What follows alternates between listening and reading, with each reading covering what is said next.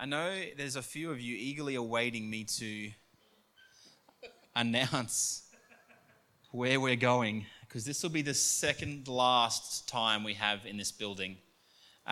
Next week we will be here, but there will be no chairs or anything left in the building. So we're going to ask you to bring a seat or a rug, and we're going to have lunch together and just celebrate our time here. But I want to tell you where we're going and tell you what's happening throughout. My apologies. Throughout my sermon this morning, because this week has been a very, very challenging, faith-building, rocking week for myself and Jess. And on Monday afternoon, I had written a sermon in my head that was very exciting. Come Wednesday afternoon, I had reinforced that exciting sermon, and was getting ready to make an exciting announcement. Come Thursday afternoon, I was incredibly challenged at my desk, mild version, having a little cry to myself, because my plan changed to God's plan. And that was an extraordinarily challenging, humbling experience that I'm going to talk us through as we go. But if you've got a Bible, go to Matthew 14 for me.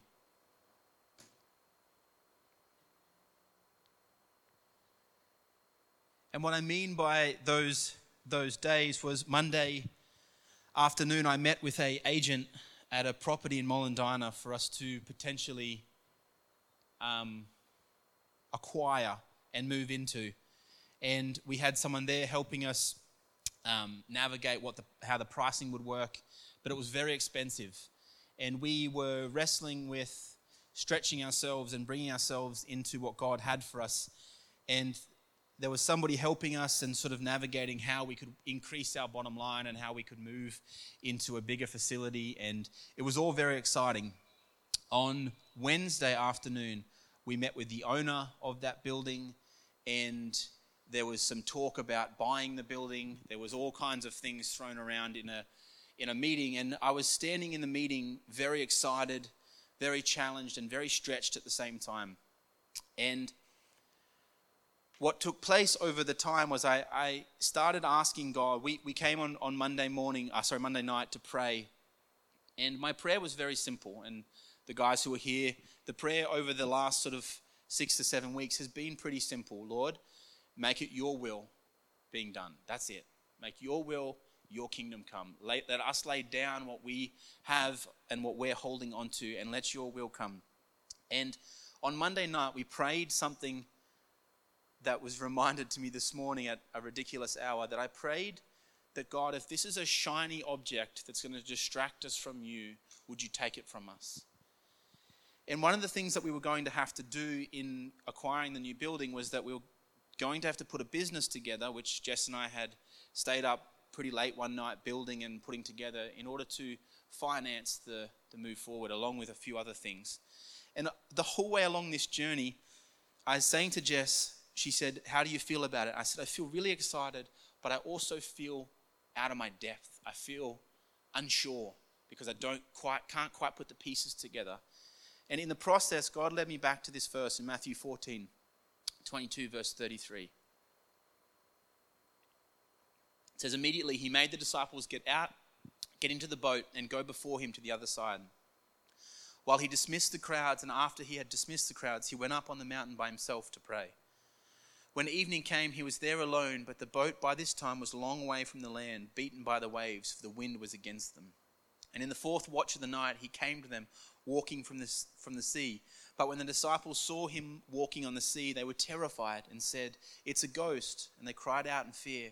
But immediately Jesus spoke to them, saying, take heart, it is I, do not be afraid. And Peter answered him, Lord, if it is you, command me to come to you on the water. He said, come. So Peter got out of the boat, and he walked on the water, and he came to Jesus. But when he saw the wind, he was afraid, and beginning to sink, he cried out, Lord, save me. Jesus immediately reached out his hand, and he took hold of him, saying to him, O you of little faith, why did you doubt? And when they got into the boat, the wind ceased, and those in the boat worshipped him, saying, "Truly, you are the Son of God." Now, I know that I've shared this in the last probably year and a half. I've shared this verse in many aspects of it and broken down what's taking place in this verse. But it really occurred to me in this last week that this, what's taking place here, is exactly where this house has been. And in this building chase and this desire to go somewhere, there's been a challenge for me in my heart as to what's the storm and what's Jesus, right? What am I looking at? Am I looking at the storm or am I looking at Jesus? And I realized that we can, pretty quickly, we can get to a place where we are starting to create our own understanding of what's happening. We start to look for these, we call them prophetic signs or prophetic symbols, and we sort of allow those things in some ways to lean us toward a direction that may not be where God's calling us. And what tends to take place in our heart is that we start to desire something that we think God's putting in our heart as a desire, and it becomes this amazing thing that it wasn't always supposed to be. My stepdad used to have a saying that it was like lipstick on a pig, that no matter what you do, it's still a pig, right? You can dress it up, put lipstick on it, eyeliner. You can make it as snazzy as you like, but at the end of the day, it's still a pig. And I think what happens in our Christian walk often, and I'm being humbled of it this week, is that we get so caught out and so desired on what's in front of us that we start to manifest these things and we say, well, God's positioned it before us. And in the process of this building, these things were starting to fall in place, and I realized not until I'd literally had a tantrum and thrown my toys out of the cot, that I realized that I had put lipstick on a pig. And I realized that in that time, I had misheard what God was saying, but was conjuring something to make it my heart and my chase. What I did was what Peter did when he got out of the boat, was he set his eyes on the storm and coming out of the storm. He had set his heart on something, on just getting out. If I could just get past the waves, Lord, then I'll be okay. But what he did was he stopped looking at the one who calms the storm. He stopped looking at the storm calmer. He stopped looking at the one who would pull him out of the mess and turn to the mess and started to navigate the mess based on an earthly situation. So when he looked at the storm, it was the world he was looking at, it was the earthly setup that he was looking at, that he started to manifest an earthly setup in his feet that made him sink into the water. See, when he kept his eyes on Christ, it was a heavenly aspect that kept him above the water. And when he set his eyes on the world, it was a worldly aspect. See, what happens when, no matter how well we dress it, if we keep repeating to ourselves, this is God, that doesn't make it God.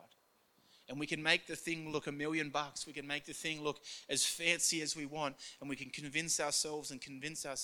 But what often happens is that then you have to die with that conviction. You get out into it. We've all done this to some aspect. A pair of shoes we want to buy, somebody we've dated, right? We tell ourselves, this is the thing. I've done my research. This is it. This is the one. And then we get it, and it's not quite what we thought it was, but we keep telling ourselves it is because we don't want to actually have to accept we could have got it wrong here. And can I tell you, I was in that place. I was pushing this thing so hard because I could see that we were running out of time in this building. We had nowhere to go, and I could see it just there. And I was saying, God, you've given this to us. Until I decided to call Paul Tothill, which was the best and worst thing I decided to do in this process. Because I called Paul, and I haven't spoken with Paul for a couple of weeks. We've both been busy and just missed each other. And I called Paul on Thursday about lunchtime. And I called him with exciting news to say that we've found somewhere we're going, where our bags are packed. And as I called Paul, he had questions for me. As he started to hear how we were managing it, what it was going to look like, he started to ask these questions. And in my flesh, I realized now, I started to become defensive. I started to become a bit annoyed that Paul wasn't on my side. Why aren't you backing me in this? You're supposed to be my mate. You're supposed to be on my side, right? And as I'm talking to him, I began to get more flustered, and the less I wanted to tell him because the more he was poo-pooing my great idea that I had put together. So he says to me, he said, at the end of the conversation, he asked me a number of questions that I didn't have good answers for. And I knew as soon as he asked a question, I didn't have a good answer for it. And he asked me a final blow question, and I got a bit frustrated. And he said, "Hey, mate, do you think it's a good deal?" I said, "Yes." He goes, "Then I back you."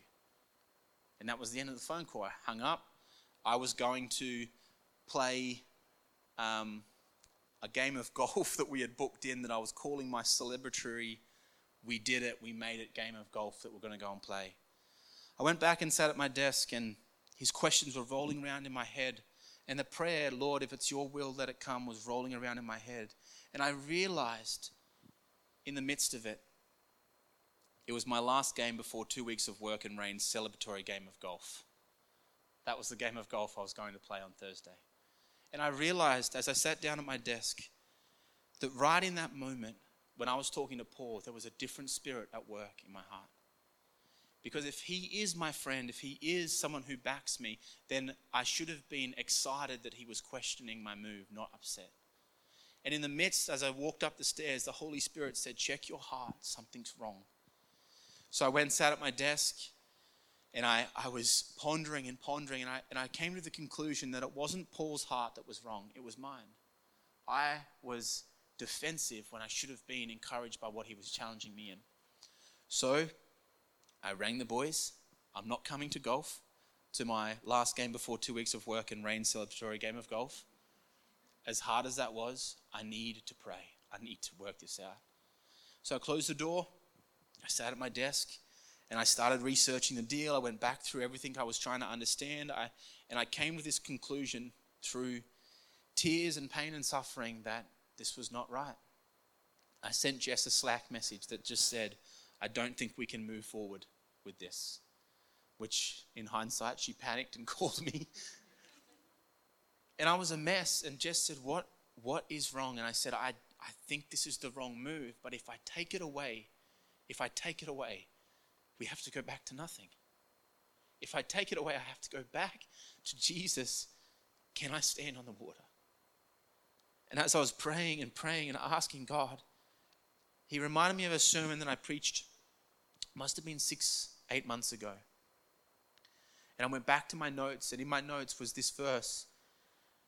And I preached on the fact that the word faith that Jesus uses here, where he says to Peter, "Peter, you of little faith." It wasn't the faith, the word faith there that he uses, the word little that he uses is the Greek word oligos, and it means brief, short, little, small, or while. And when he says to him, "Peter, you have little faith," he's not saying you don't have enough. He's not saying you have less than a mustard seed. He's saying, "Peter, you don't have faith long enough to keep you on the water." When you go back through and look at every time Jesus challenges them on their faith and he says, "You don't have enough faith, little faith," he's saying your faith won't hold long enough to see what I really have for you. You give it over before it's too late, before it's too early rather. You decide, "I have a quick burst of faith and I get into the place," and then all of a sudden it falls away and I lose what it is that I'm looking at and I turn to look at the storm, the natural things that are around me. What Jesus is saying to him is, "Peter, could have you held on a little longer, you would have stayed afloat. You would have seen what I had to show you next." And what God was saying was, he said, "You've shifted your eyes from me in this process. You've shifted your eyes away from me as Christ and onto the natural resources of the world. And that's why you're beginning to sink in this deal and in this understanding." God has given me an ability to see things that don't always make sense, a wisdom, if you will. And I'm not saying that arrogantly, but I'm saying that to say that in this process, I didn't have that. I couldn't see clearly. And when I rang Jess, I said, "I can't see. I feel like the lights are turned off." And in this process, God was saying, the lights have turned off because your eyes are no longer on me. And what happens is, for all of us, is that we get faith to get into a thing, but we lose faith to hold on to the thing. So we get a word of moving nations or shifting houses or changing jobs or putting our trust in him in a certain area, and we jump in really quick, right? There's not really an issue when we hear the word, we jump in. But it's when that word's been prolonged for a month, for 2 months, for 5 months, for a year, for 2 years. God, you said, he says, yeah, but your faith, hold, and I will reveal what it is.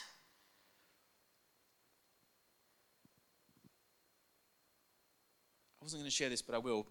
About 2 years ago, Jess and I were coming home from Pacific Fair. And as most of you know, and as a lot of you have heard, Jess and I have wanted to buy a house since we got married, essentially. And we were driving home one day from Pacific Fair, and there's a little place called Boonaroo Park just over there in Carrara. And I turned down and we drove through. It's a nice little, like a estate almost, but it's not called, it's just Boonaroo Park is its own little thing, but there's all these beautiful houses in there. And we drove around and we're just praying and asking God, Lord, you know, there's a desire in our heart to have a house. We want this. And we prayed boldly. We were driving down a street. We prayed boldly and said, Lord, would you give us a piece of land in here? And interestingly, it's one of the only dead ends in Boonaroo Park that you drive down and you have to loop around and come back out. Then a couple of weeks later, we were at dinner with some church leaders, and two of them, who lead churches here on the Gold Coast, two of them live in Boonaroo Park, and they were chatting about where they lived. And I said to one of the guys, as a joke, I said, hey, if you've got the hookup in Boonaroo Park and you can get people houses, I want one. Get me a house in there. And he laughed and he said, the only one who gets your house in there is Jesus. Right? And we all had a chuckle, church leader, Christian joke. We had a laugh, you know. And I left it. We never thought about it. But Jess and I have always prayed when we drove past. We've always prayed in that area. And it's always been a desire in our heart. And about 3 or 4 weeks ago, Jess and I have been in the market to get a house. And we went to a house in Bunuroo Park. And it wasn't until we drove away from looking at this house with the agent, it wasn't until we drove away that Jess said, babe, do you know that this is the street that we prayed in where we turned around in the cul-de-sac?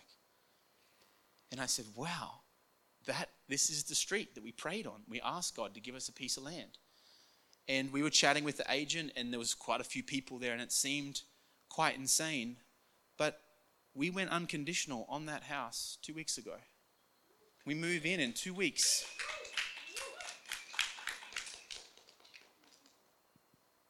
That was that we refused to let go of the faith that God said, right? But had you told me when we prayed it's going to be in 2 years' time, I would have been so upset about that. I'd have been like, 2 years, Lord, we want this now, right? Because in us, we don't want it to come. We want it today. We want to get a text message back. As soon as we send the message to that person, we want that text message responded on now, right? We want everything to take place now. But God's saying, you generation, you people of little faith, not a mustard seed, not the size, but the length. How long will you wait for me? Israel, how long will you wait? In the halls of Babylon, how long will you stay remembering the promise that I gave to your forefathers? Could you imagine the authors who are writing things like the Psalms, like Job, when they're sitting in the place of exile, saying, God, you told us that there would be a generation that comes from Abraham that would be as multitudes as there is the grain of sands. You told us that we would have a promise beyond our understanding, and yet here we are. There would have been a generation that died in Babylon. Think about Moses and the Israelites walking through into the promised land from the desert. There would have been a generation who never ever got to see the promise that God gave Moses, the people. Right? There was a challenge in that to say, Israel, I have a promise for you. Will you have the faith long enough to see it through? And I think for us as a people, as we walk, not just for us in this house and not just for us in this community and where we're going to continue to go, but there's a challenge in us that will you have the faith to hold on in the promise that God's given you? Whether it be for a husband, for a wife, for kids, for that job, for that house, for the ministry that he's raising you up in. Do you have the faith to do it his way, not your way? That was the challenge that I had sitting in front of my desk. And I rang Dave and was talking to Dave through it. And he said to me something very challenging. He said, if this person who's going to help you is no longer a part of this deal, then why don't we just get it on ourselves? Why don't we just go and just get the building as the church and pay the cost? And I said to him, well, I don't think that we can afford that. I don't think that it's within our means to do that. And Dave said to me, then is your eyes on this person who's helping us, or is your eyes on Jesus? And again, you want to just do the quick red button, right? Because that's pretty uncomfortable, because you're like, man, he's right. You know, he's got me on the old technicality. He's got me on the old scriptures, as they say. But see, the challenge in that is that we actually have to start to address ourselves and say, God, is my prayer really, are we really singing you're a good God, but in our heart, we actually don't have that revelation? Lord, are we really praying your way, not my way, but we don't actually have that revelation?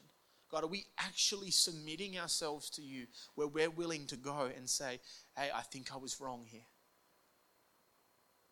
Or are we so caught up in ourselves that we're actually missing what Jesus is constantly revealing to us and nudging us? The uncomfortable nudge, the I love you, but you need to move here. That's the challenge. And then I was all through those prayer weeks, God's been revealing John 14. So if you've got a Bible, turn to John 14. And I've been asking God, I don't understand how this verse relates, Lord, to us moving. Now, when I read it, you're going to go, Ben, it's pretty clear. But again, for some reason, there was a challenge in me that I couldn't quite see. And what I realized now was that my eyes were on the storm, because it says this, John 14, verse 1. Let not your hearts be troubled. Believe in God. Believe also in me. In my Father's house are many rooms. If it were not so, would I have told you, I go to prepare a place for you. And if I go and prepare a place for you, I will come again and will take you to myself, that where I am, you may also. And you know the way to where I am going. Thomas says to him, Lord, we did not know where you are going. How can we know the way? Jesus says to him, I am the way and the truth and the life. No one comes to the Father except through me. I love that Thomas is with him. He puts his hand up. He's like, you didn't show us that part. I'm looking at my worldly map, Jesus, and it says direction to go. It's not listed here. Like, I love that Thomas, doubting Thomas, says, God, I don't get it. And then Jesus gives him an answer, for the record, that's still not very clear, right? It's not like Thomas goes, sorry, Lord, I understand. I'll go there tomorrow, right? It's not like it gave him this step to step. It was a revelation of, no, remember, Thomas, who I am, that I'm the way, the truth, the life, right? What's Jesus doing? He's saying, Thomas, stop looking at the world's perspective of your situation. Look at me, right? It's the same thing he says to Peter. No one comes to the Father except through me. Verse 7. If you had known me, you would have known my Father also. It's almost like a little stab from Christ saying, like, if you guys really knew who I was, you would have known this. From now on, you do know him and you have seen him. You've seen him, disciples. Remember that. Verse 8. Philip puts his hand up. Jesus, another question for you. Show us the Father, and it'll be enough for us. Jesus has just said, from now on, disciples, you know him and you have seen him. Philip, Lord, show us the Father, and it'll be enough for him. Jesus' response is brutal. Have I been with you so long, and still you do not know me, Philip? Whoever has seen the Father, how can you say, show us the Father? Right there in the midst of his conversation with the disciples, two disciples, Thomas, Philip, they want to see what? They want to see the natural. They want to see the worldly perspective of what God is doing in their midst. What does Jesus do? He points them in both occasions. He points them back to the spiritual realm. In both occasions, he points them back to himself. Thomas, I want to see it. Jesus. Philip, I want to see it. Jesus says, you've both already seen it. What he's saying that when you look at me, your future is in me. But when you look at the world, your future is in the world. He's saying that when you shift your gaze, you will begin to sink, just like I showed Peter on the boat earlier. When you take your eyes off me and you become so affixed on the things of the world, you will reap your future from the things of the world. And what is that? It means you sink in the water. It doesn't mean you stand where Christ has asked you to stand. See, when we start to look at the things in our world and we start to see them falling apart, we have to start to ask ourselves, did I make the right decision, Lord? If not, then help me understand where I went wrong. And that plays out in all kinds of our life. There's things for me every day where I sit and I think, Lord, did I make the right decision? Not the easy decision, the right decision. Because when I ask Jesus, what does it look like? Show me. He says, you already see me. You already see the Father. Verse 10, do you not believe that I am in the Father and the Father is in me? The words that I say to you, I do not speak on my own authority, but the Father who dwells in me does his works. Believe me that I am in the Father and the Father is in me, or else believe on account of the works themselves. Truly, truly, I say to you, whoever believes in me will also do the works that I do, and greater works than these will he do, because I am going to the Father. Whoever asks in my name, this I will do, that the Father may be glorified in the Son. If you ask me anything in my name, I will do it. That final line, if you ask me anything in my name, is prefaced by verse 12 where it says, truly, truly, I say to you, whoever believes in me will also do the works that I do. Our asking of Christ is to do the works that he's doing in us already. When we ask God for anything in his name, we're asking for his kingdom to come, for his will to be done through me. So when I get to the place where I say, Lord, we need a building. Lord, I need a new car. Lord, I need. God's saying, your eyes are on the wrong thing. You are looking at the storm that's before you. You're not looking at me and trusting in me. I understand this is a difficult word because I had to sit through it on Thursday afternoon. And with tears in my eyes, with a knot in my stomach, with my heart being wrenched, I said, Lord, I prayed and asked your will to be done, God. I still want to use that prayer. Let your will be done. What do I do? And in that, I had to go back and unravel. I had to call the agents. I had to call the lawyer. I had to call the person who was helping us and apologize for wasting their time and thank them for their effort, but that we'd have to stop the process. And in that, I was asking God, Lord, what is it? And he brought the prayer back that I prayed on Monday night. He said it was a shiny thing that was distracting you from me.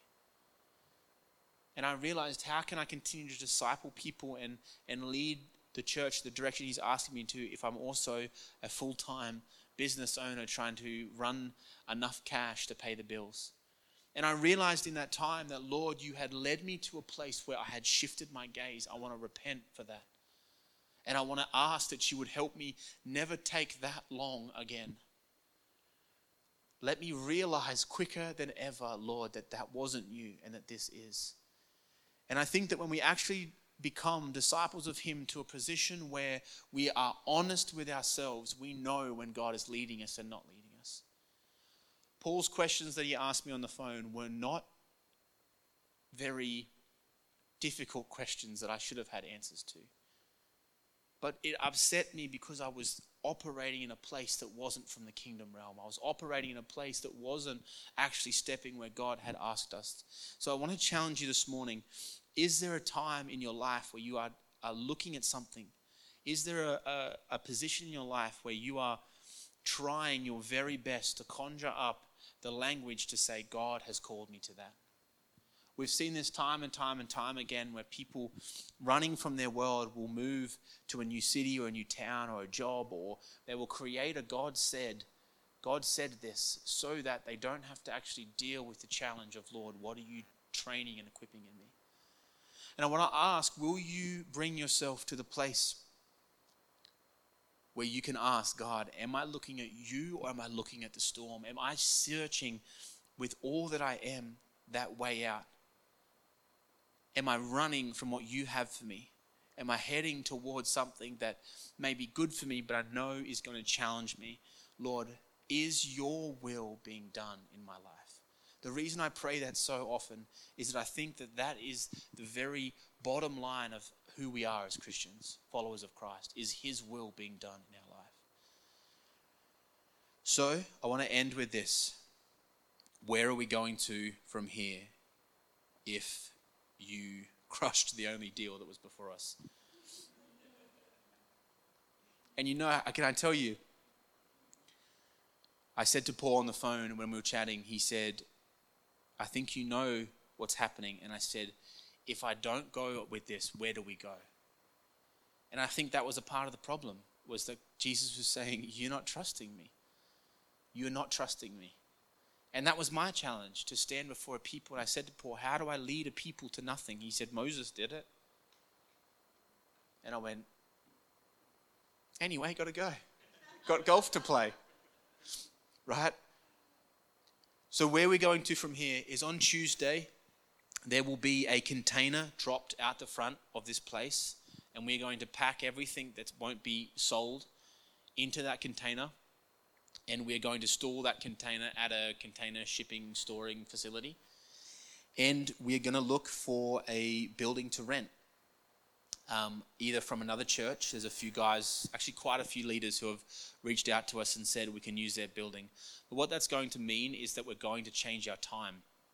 So we are probably, at this stage, TBA, until we lock a building in, we will be going to Sunday afternoons. And I'm hoping, if we can lock the building in, that we will be at a community hall around the corner. But it's also not our resting place. It's not where we're finishing. It's not where we're going to stay for a long period of time, which I will share on the first Sunday that we move. We have a plan that God's stirring and growing in us. And we thought that plan had been extraordinarily fast-tracked, but that turns out to be not the case. That was my heart for the plan. But we have a plan to move forward. So what we're going to do is we're going to go to a facility and continue to disciple, to continue to train and equip, continue to praise and worship God, continue to meet and gather together, with the plan to one day step back into our own building and be in that place. But we're also not locked in or phased by that plan either. I have learnt enough now to know that I don't know very much. So we will just continue to seek God, continue to ask, what's the next step? Where do we go? And I want to encourage you guys and thank you for standing with us in this the amount of times I've stood from this wine barrel and said, I don't know.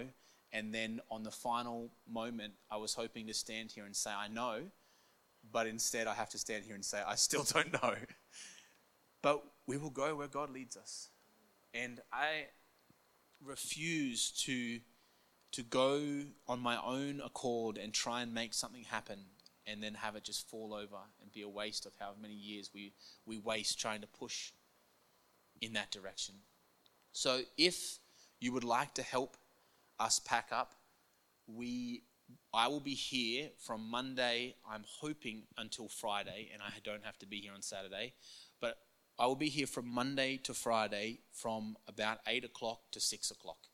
So if you want to come and lend some time and help, we will be here carrying stuff from here to the shipping container, selling. We don't have to clean up, which is good, because they're going to come and destroy most of what's in here anyway.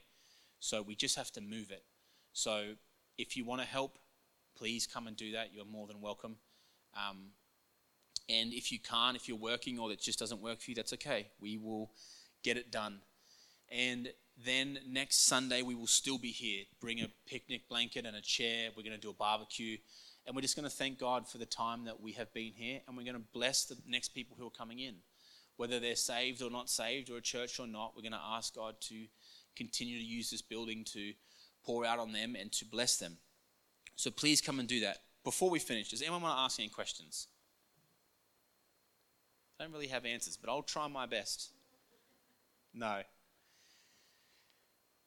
Just stay in touch as well. I know there's a lot of people away this morning, and I will post this sermon, plus I will reach out to those guys so they know.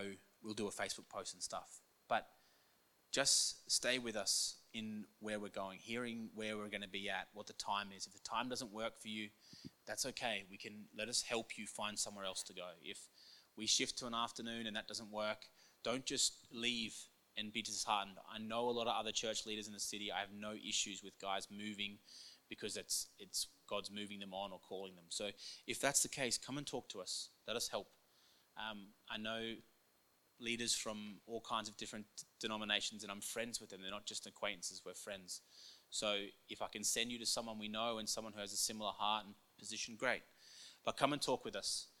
But no one has any questions, so let's stand and we'll pray.